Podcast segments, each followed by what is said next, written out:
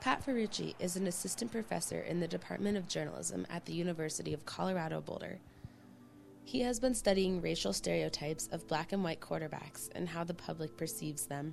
Prior research shows that white quarterbacks tend to be described as intelligent or good leaders, while black quarterbacks tend to be described as physically strong or naturally gifted. And we were looking to see whether if people actually apply those stereotypes. What we found was yes, they do.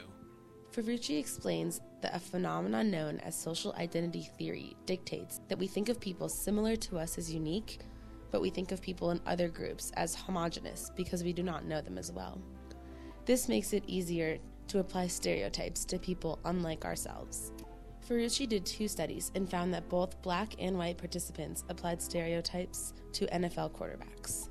However, black participants applied stereotypes to both black and white quarterbacks more strongly, suggesting these attitudes are deeply ingrained. If I were to give you a bunch of photos of black and white football players and I said, put them in the position you think they would play, you might put black players more in terms of skill positions like wide receiver and cornerback and the really athletic positions because we think of black athletes as more athletic. And there's lots of studies that back that up. The study could have bigger implications beyond the football field.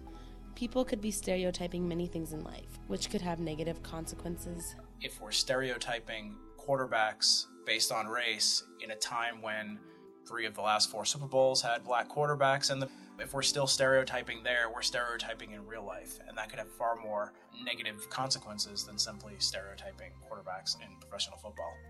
For more information about Pat Ferrucci's study, visit www.colorado.edu slash today and search quarterback. Thanks for listening. This is Molly Fanninsteel reporting from CU Boulder Strategic Relations and Communications on our Science at CU Boulder channel.